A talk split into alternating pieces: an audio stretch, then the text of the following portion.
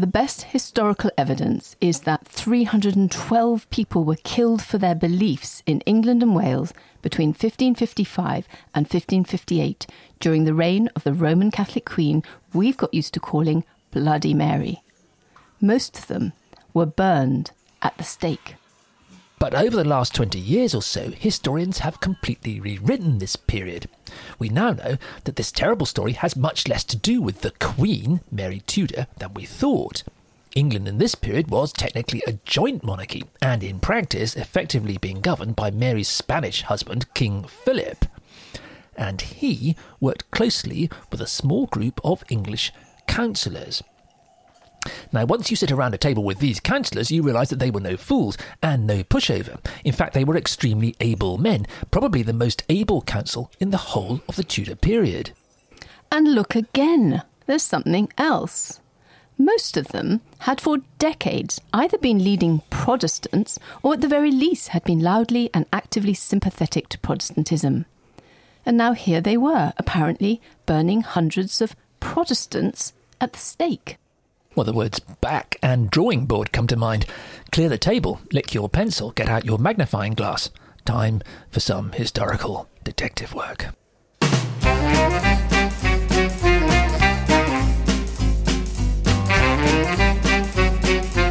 Hello, good to see you at the History Cafe. This is where we come to talk about historical stories everyone knows. We want to try out some new ideas. I'm Penelope Middlebow. And I'm John Rosebank, and we're revisiting stories that have got stuck in our collective memory but just don't look quite right to us. So get yourself a coffee, pull up a chair, and let's see what happens.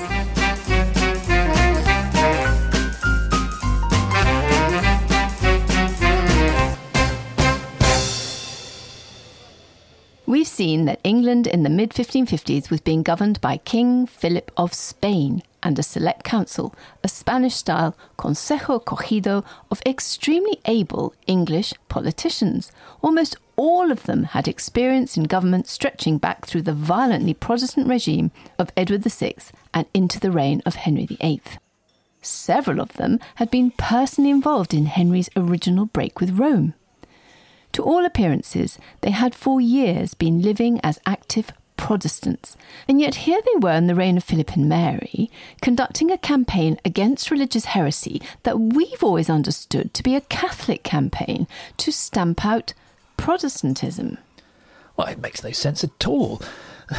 Well, perhaps that's because, like traditional English historians, we've only been thinking about what was going on in England. What happened during what we must get used to calling the reign of Philip and Mary, in fact, only begins to make sense when you know what had been happening in the rest of Europe. Actually, that's true about every part of British history. Look at our series on Henry VIII's break with Rome, or the ending of British enslavement, or the suffragettes. Well, you can check all those out for yourselves. Yes, do. It helps here to sketch extremely briefly and broadly what had been going on in the early 16th century religious revolution that we've come to call the Reformation. Now, specialist religious historians should just go up and get another coffee for a moment because we're going to have to simplify this rather horribly. But for this story, we only need to know some very basic outlines. So, simplifying a very great deal and rather painfully, there were two broad and themselves divided Protestant strands to the Reformation, which split the church in the course of the 1520s and 1530s. What we call Protestants were divided between Martin Luther in Germany and John Calvin, among others, in Switzerland. Luther, simplifying, stressed reading the Bible in your own language, and for example, that salvation, which basically meant going to heaven, was by faith in God rather than anything you achieved yourself. But in most other ways, Lutherans remained very close to traditional Roman Catholicism. The Swiss reformers were more opposed to Catholic Rome. They believed the state should run the church. It should also do away with all the images and symbols that Catholics find helpful. Keep religion simple. In fact, keep it mostly in the mind. Historian Diarmaid MacCulloch has shown that the English church under Henry navigated a kind of middle course between the German Lutherans and the Swiss Calvinists. In fact, it was also a middle course between Protestants and Catholics. Well, there are endless complicated theological debates which we don't need to worry about. But for example, in England, the state now ran the church, which is what the Swiss Protestants wanted it to do. However, until Henry's death, its priests went on saying Mass in Latin in gorgeously decorated and colourful churches like the Catholics. But for a while, they'd also experimented with using Bibles not in Latin, but in English. Like the German Protestants, who, of course, read it in German. So until the 1540s, England was no longer Roman Catholic, but nor was it particularly Protestant either. Now, what English historians don't tell you is that this kind of muddling through wasn't unique to England at all. In the course of the 1530s, in fact, there had been a series of international conferences in Germany known as colloquies. They were organised in the hope of finding agreement between Catholicism and the various strands of Protestantism. By 1540, in fact, real progress seemed to have been made. The most famous of these colloquies was the last, held at Regensburg in Bavaria in April and May 1541. Six theologians, three Catholic and three from the various strands of Protestantism, met with various other contributors from both sides. A lot of talking went on behind the scenes, uh, not least because the two sides were furiously arguing as much among themselves as with the other side. But by now they were building on a decade of previous meetings, and surprisingly, a great deal was agreed between them. Then they got to the absolutely central question of whether, simplifying a complex issue horribly, you were saved without help from anyone else simply because you believed, which was Luther's position, or whether you also needed to live a good life, which is what the Catholics said. There was, as you may imagine, a lot of furrowed brows and days of difficult negotiation, but much to everyone's amazement and delight, on the 2nd of May 1541, the six theologians, three Protestant, three Catholic, finally hammered out an agreement. Which was, well, basically. Actually, let's not worry about it. Since we're, we're not theologians, it really doesn't matter to the story. It's, it's much too complicated. well, what matters to us is that Catholics and Protestants of various different kinds had at last come together and agreed on the most central truth of Christianity. For a moment, at the beginning of May 1541, it really looked as though the greatest religious split in modern times was on the point of being healed. So the Reformation was very nearly over before it started. But that day, the 2nd of May 1541, turned out to be the high point. After that, the conference in Regensburg fell apart. Nothing else was agreed. The theologians eventually managed to cobble together a sort of joint statement and presented it to Philip of Spain's father, Charles V, who'd set the conference up. But the document was well, full of theological holes, and both sides subsequently sent in pages and pages of reservations. You can imagine it. Both Martin Luther and the Catholic Vatican in Rome eventually even rejected Regensburg's hard won compromise on how you were saved. Read most English histories of the Tudors, and you won't find any mention of what happened at Regensburg. But the failure to establish any religious agreement at the Regensburg Colloquy changed the rules for everyone, including people in England. For decades, there'd been a middle ground for compromise between Protestant and Catholic, but that now began to vanish. Increasingly, across Europe and in England and Wales, you either had to be a Protestant or a Roman Catholic. There was nowhere in between. There'd be no more colloquies. In Germany, where political and religious divisions were particularly badly tangled together, religious disagreement turned into political violence and finally, in 1547 to 8, into war. Now, that was what everyone was scared of. A German peace treaty was finally agreed at Augsburg between February and September 1555. It's worth looking at this because its terms are very significant for us. The terms of Augsburg were an admission of failure to find any religious compromise between Protestants and Catholics. They are nowadays always summed up by a much later but extremely useful Latin phrase, cuius regio, eius religio. Whoever the ruler is, they're the ones who choose the religion, meaning religion of their country or their state or even their individual city. It's not a statement of theology, it's a statement of dirty political reality. You had to be either Catholic or Protestant, either Lutheran or Calvinist, not according to what you believed, but according to where you lived and what your local ruler happened to decide. The Peace of Augsburg of 1555 only applied to what is now Germany, but its terms reflected dark lines of religious division that had spread across Europe. Ambiguity and compromise were disappearing everywhere. The kind of half Protestant, half Catholic regime that Henry VIII had maintained in England and Wales until 1547 would have been much more difficult ten years later. In fact, it was already looking out of date by the time Henry died. And as if that doesn't already completely change how we understand what then happened in the reign of Philip and Mary, you also have to consider what had been going on within the Catholic Church.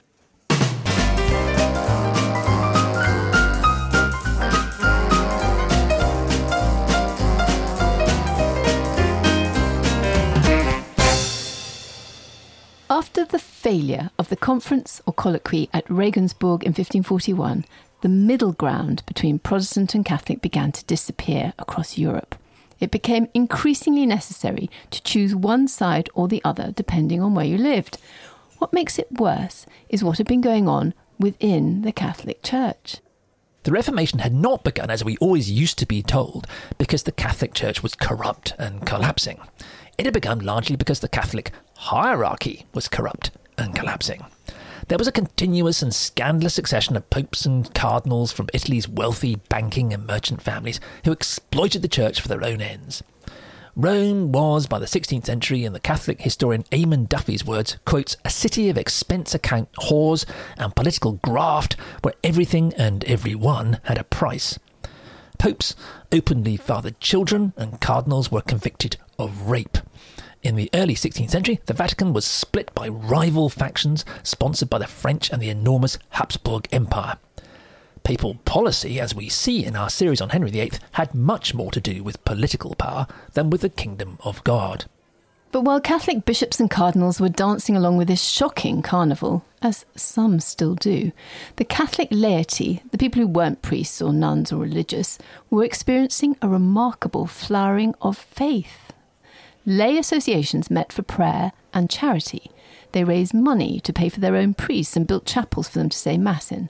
There was a boom in religious literature, in the saying of private prayer, and in ordinations. Writing about the church in the 15th century, just before the Reformation, historian Brad Gregory concludes that, quotes, much recent research suggests that it was arguably more devout than any preceding century in the history of Western Christianity. At no time before had so many of the laity participated so enthusiastically in their religious lives. Gregory points out that this lay Catholic Church welcomed a very wide range of religious beliefs, including many ideas influenced by the new Renaissance learning known as humanism. Many of the lay people called loudly for reforms in the church. We can now see in particular that Mary Tudor was, far from the narrow and overpious bigot we've always been told she was, in fact a modern, humanist, reforming Catholic, like her mother, in fact, Catherine of Aragon. Mary, for example, found plenty of common cause with Catherine Parr, Henry VIII's sixth and last wife, who married him in 1543. Now, Catherine Parr is often imagined as an out and out Protestant, but in fact, she got on very well with Mary. They warmly respected each other. Mary was then in her 20s.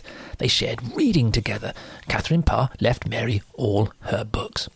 And of course, while there was room for religious tolerance and ambiguity in Europe, there was nothing particularly unusual about all this. Plenty of Catholics were interested in Protestant ideas, and plenty of Protestants were interested in Catholic ideas. If you went, for example, to the city of Viterbo in northern Italy in the 1540s, you'd have found a high powered circle of Catholic bishops and theologians who were committed to reform, to humanism, and to sharing ideas with the Protestants. At the centre of this circle was Mary's own cousin, Reginald Pole, who was then a cardinal, and who would later be Philip and Mary's Archbishop of Canterbury. The reforming Catholics around Pole came to be known as the Spirituali, the spiritual ones. They included several distinguished Catholic bishops from Italy and Spain. At key moments at the Regensburg Conference, for example, these spirituali had sided not with the Catholic Church, but with the Lutherans. There were other Catholics, however, who were just as appalled at the abuses of their Catholic hierarchy, but who didn't want to tangle with all that humanist thinking or, or with any Protestant ideas, or perhaps any ideas at all. These so called intransigenti, the inflexible ones, believed the solution to the corruption was not to dabble in what newfangled theology. What you needed to do was to double down on medieval tradition. And after the failure at Regensburg, the intransigenti began to grow stronger and stronger. In 1542, one of them, Gian Pietro Carafa, Archbishop of Naples, persuaded the Pope to re establish the Roman Inquisition, the legal structures for detecting and stamping out heresy that had originally been invented in the late 12th century. The Inquisition would later acquire a shocking reputation, but right from the start it was run by the hardliner Carafa. Now, he was known to mutter that he would burn his own mother if he discovered she was out of line. Well, in the course of the 1540s, the intransigenti gained ground and the reforming spirituali began to break up. For a while, the mafiosi, uh, the intransigenti, Carafa, and the spirituali Pole worked together to prepare for a church council, a large, formal, and very powerful Europe wide conference to plan for reform. The council finally opened in December 1545 at the northern Italian city of Trent. Now, many Catholics will have heard of the Council of Trent, which met three times over the next 18 years. Well, Trent was meant to try and find compromises and reforms to heal the divisions within the Catholic Church and perhaps also to build bridges with the Protestants. And it all began hopefully enough. The opening sermon was written by the Spirituale Pole. In June 1546, he even delivered a speech defending the central Lutheran belief of salvation by faith alone. But soon afterwards, Pole walked away claiming ill health. And now the Intransigenti began to win battle after battle. Well, look ahead a bit, and by the time the council had finished its third and final session, it had outlawed anything that Luther had ever said or done and set out in much more rigid terms than ever before what Catholics could and more particularly could not believe and do. After the failure at Regensburg and the peace negotiated at Augsburg, the decrees of the Council of Trent eventually made it a nailed on certainty that any hope of religious compromise was dead. Back in Philip and Mary's time in May 1555, while the Augsburg Peace Conference was still meeting, Gian Pietro Carafa, the intransigenti Archbishop of Naples, the one who would burn his mother, was elected Pope, taking the name Paul IV. In his first formal meeting with the cardinals, the new pope set out his priority, which was. Oh, surprise, surprise. To suppress heresy and batter down false doctrine. He then launched a serious escalation of religious conflict and persecution across Europe. Well, he helped turn the breach in Christendom into an abyss, which has never since been bridged. Now, of course, all this matters to us in this story because it changes the way we think about heresy in England or anyone else. After all, who exactly was and was not a heretic?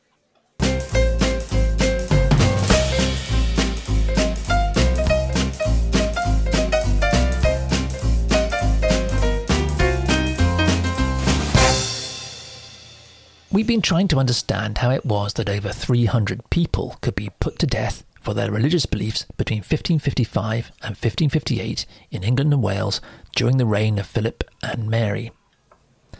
Look, it bears saying as clearly as possible that nobody under any circumstances should ever try to excuse burning people or killing them in any other way for their faith.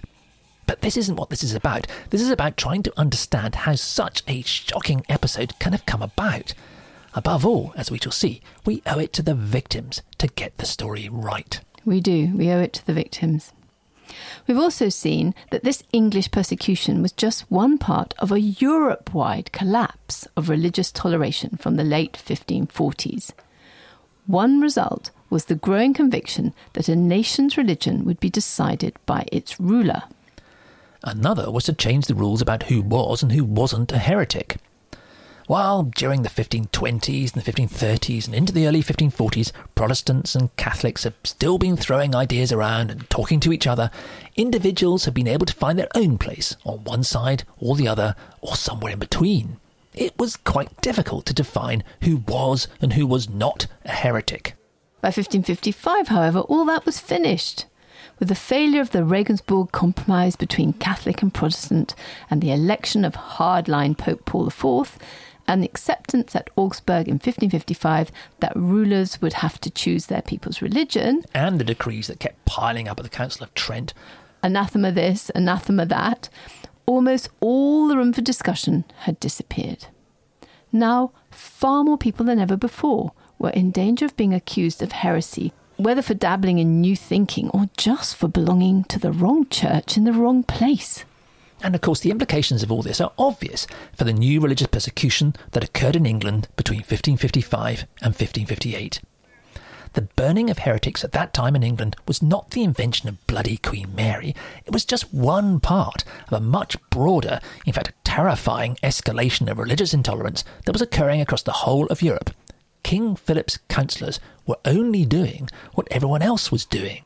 In the 1990s, the historian William Monter undertook the first examination of Catholic inquisitions across Europe in this period. Of course, it was only then possible because the records of the Inquisition, uh, in the 1960s renamed the Congregation for the Doctrine of the Faithful, had just been made public. For the very first time. Yeah, rather like the Soviet Union. Held on to them for so long. Well, Monter finds that the number of executions rose from about 1520 and reached a peak during the papacy of, guess what, the intransigente Paul IV. That's 1555 to 1559, and in the few years immediately afterwards. Now, Paul IV was, as you remember, the former head of the Inquisition, the one who would burn his mum. The burnings under Philip and Mary occurred between 1555 and 1558. Hmm. This really seems conclusively to show that the burnings in England were only one part of a much larger pattern. Now, as John says, that's not any kind of excuse, but it is part of an explanation. Now, Monter also noticed something else. Attacks on so called heretics began to escalate, for example, in France in the 1530s when the law was changed. It passed responsibility for enforcing religious uniformity from the church to the secular state authorities. In France, it was the regional parlement that took the initiative. Here, burnings peaked in 1559. The same was true in the Netherlands, where the peak was 1555 1556. The peak was also in the late 1550s in Spain. Now, here the Inquisition was a rather special case. It had been established back in the 15th century and had always been under the control of the crown. But in every other case, sometime in the mid 16th century, heretics began to be arrested by the secular state authorities.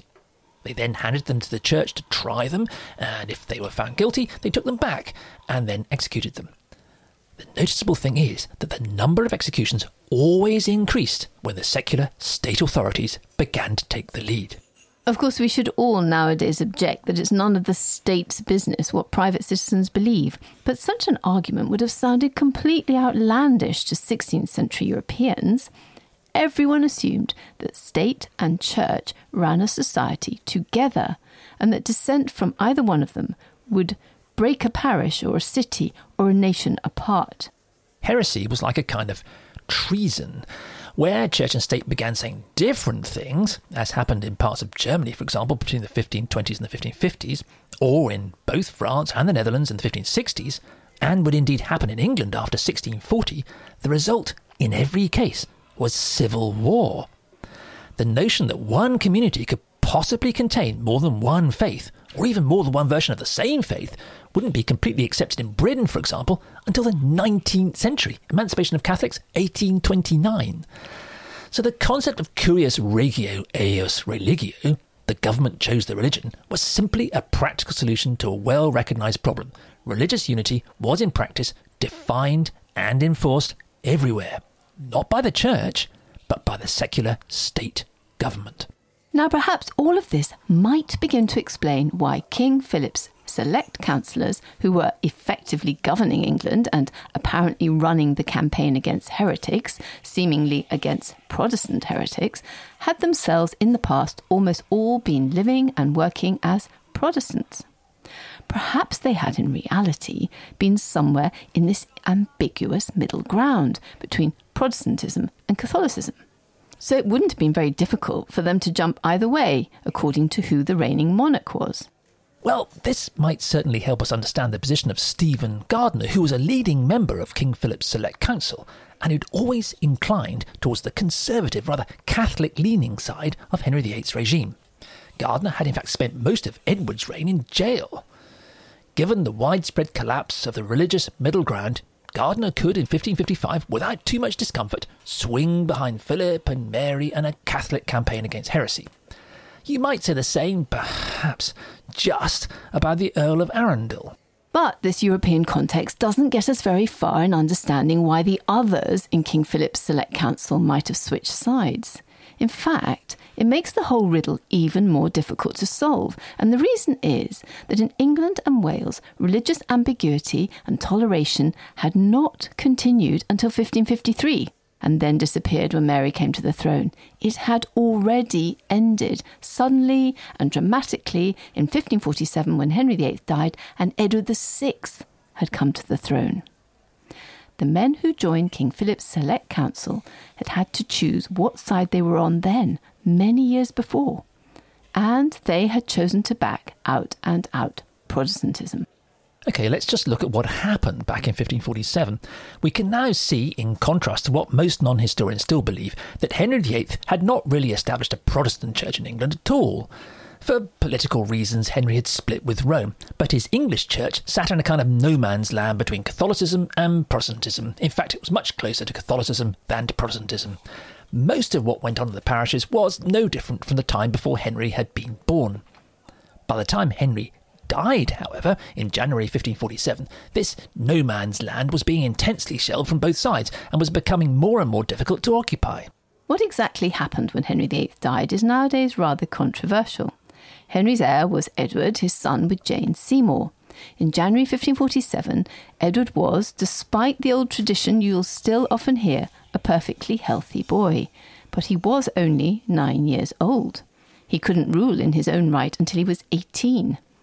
Henry's will had apparently put in place a council to rule England until then, balancing the various religious and political factions at court. But having a child king had always led to problems in the past, and the council that Henry drew up in his will would have been too big and too divided to have ruled effectively. Now, it used to be said that Henry's secretary, William Paget, who would later be perhaps the leading figure in King Philip's Select Council, now conspired with one of Henry's councillors, the Earl of Hertford, to alter the king's will. In fact, it's said that they altered it after the king was dead and faked his signature themselves. Now, some historians nowadays contest there was ever such a plot. They say that the other councillors, including, for example, William Paulet, later to be another among Philip's select council, simply, well, just agreed to ignore some of what Henry had written. Well, it doesn't really matter for us, it's a good story, but the upshot of whatever happened among the councillors as soon as Henry was dead was that Hertford emerged among them as Lord Protector of England. It meant that he, Hertford, could virtually rule the kingdom alone. And Hertford had always been among the more Protestant of Henry's councillors. But nobody probably expected what came next.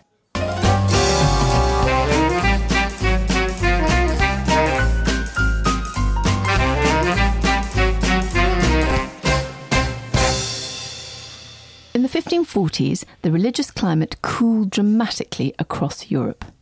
Debate between Protestant and Catholic, between Catholic and Catholic, Protestant and Protestant, was progressively replaced by intolerance and persecution. In England, the darkness was held back for a while by the religious indifference of Henry VIII. But when Henry died and his young son succeeded him, somehow the councillors that Henry left in charge handed power to the Earl of Hertford, and then the reign of religious intolerance in England began. Back in 1987, the historian Ronald Hutton published research that changed everything we knew about the Reformation in England. Hutton showed that between 1547 and 1549, Hertford, or the Duke of Somerset as he rapidly made himself, railroaded through a sudden brutal transformation of English parishes. He enforced more Protestant change on the English and Welsh in two years than Henry had in two decades. Altars were destroyed. Colourful wall paintings, the likes of which most of us have never seen, were whitewashed over. Stained glass was smashed, the old Latin words of the Mass replaced by a new English service. Well, in cultural terms, Somerset was a vandal who destroyed most of England's medieval art at a stroke. There's a fantastic example of a pre Somerset English church interior which has been recreated at St Fagan's National Museum of Wales near Cardiff. Yeah, it's fantastic. It's a riot of colour. Go and see it. Now, in religious terms, Somerset was, of course, only doing what, for example, the more extreme Swiss reformers had always wanted.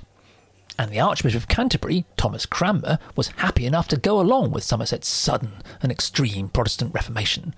So, apparently, for many months, were others in the government, the very men who were later to be Philip's select councillors, men like Paget and Petre and Paulet and Pembroke. Traditional English historians, of course, always assumed that the English population widely welcomed Somerset's sudden new Protestantism with joy and relief, as if England had always really been Protestant and was just waiting to get back to it. The reality, as historians since the 1980s have repeatedly shown, could not have been more different. In 1549, there were rebellions in virtually every county in the land the worst outbreak of near revolution in the entire Tudor period. Now, not all the rebels were demanding the same thing. Most of them were demanding economic changes. In East Anglia, some of the rebels were apparently content with Somerset's religious changes. But in other places, and especially in the West Country, they loudly demanded a return to the old, almost Catholic ways of Henry's time. The Cornish loudly complained that they used to understand the Latin. They spoke Cornish, but at least they understood the Latin. Archbishop Cranmer's new English services were in a foreign language they didn't know. It was all, they said, like a lot of Christmas games. The Duke of Somerset negotiated with the East Anglian rebels, but he dispatched a large army to wipe out, literally, the Western ones. They met at Sampford Courtenay in Devon, and Somerset's forces slaughtered something like 4,000 of the rebels in a single day. That was more than 10 times as many killed for their beliefs in the whole of Philip and Mary's reign. And it was followed by a campaign of nobody knows how many summary executions without trial. What it shows conclusively is that religious intolerance in England and Wales had very clearly begun, not under Mary, but already years before under Edward.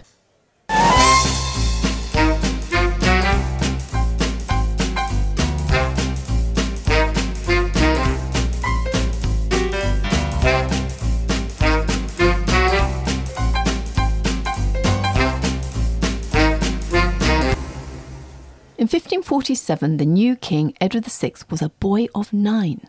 The councillors Henry had left in charge somehow handed power to Edward's uncle, who made himself the Duke of Somerset and used his position to ram through the brutal Protestant Reformation of England and Wales.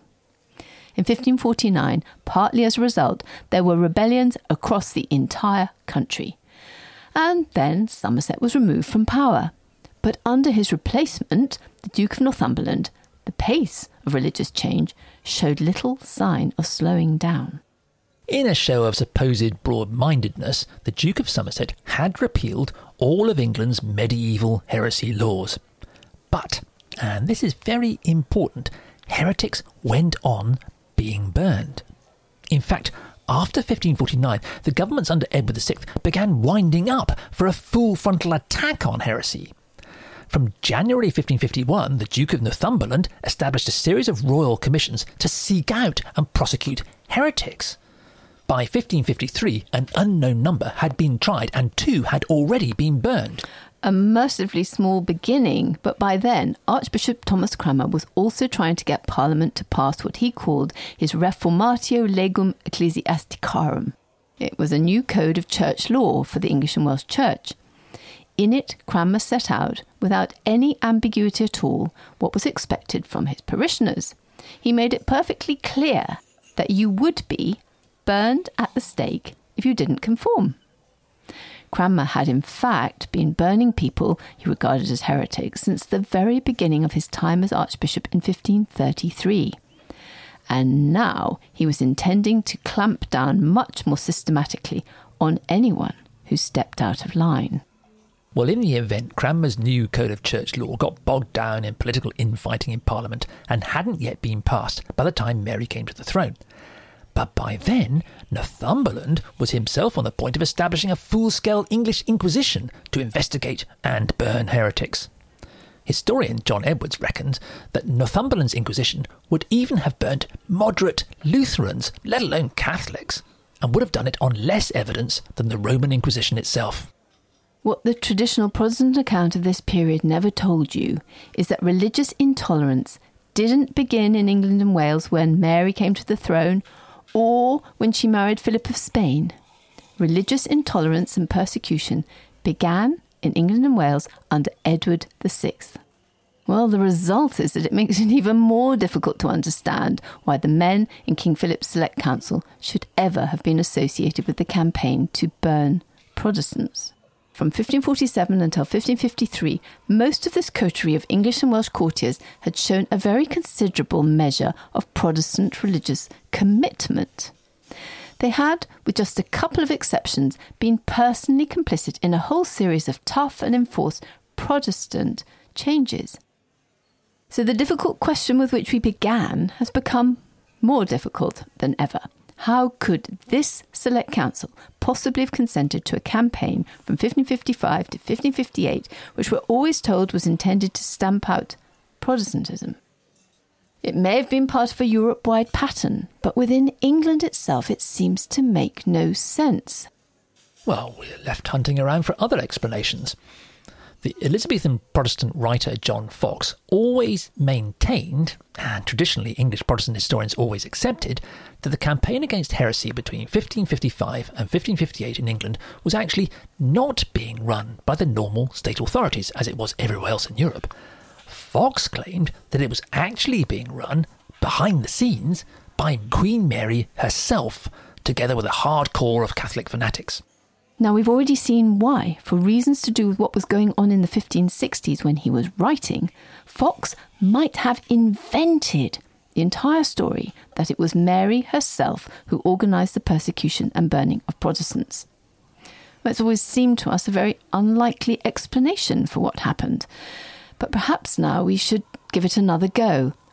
And it has to be said, there are still some historians who continue to say that when it came to this policy of persecuting heretics, the Queen, Mary, somehow managed to sidestep her husband and his select council of the country's most able and experienced courtiers and run it herself. The secret, they suggest, is that Mary collaborated with her cousin, soon to be the Archbishop of Canterbury, the spirituale cardinal, Reginald Pole. Which means we'll have to investigate that possibility next time at the History Cafe. There are 70 evergreen podcasts now at the History Cafe and reading lists for every one of them. You can find them on our website, historycafe.org, and you can also sign up for a weekly newsletter. We're also on Apple Podcasts, Spotify, and many other platforms. Just look out for History Cafe podcasts with John and Penelope. And beware of imitations. Follow our regular blog at History Cafe Pod and spread the word.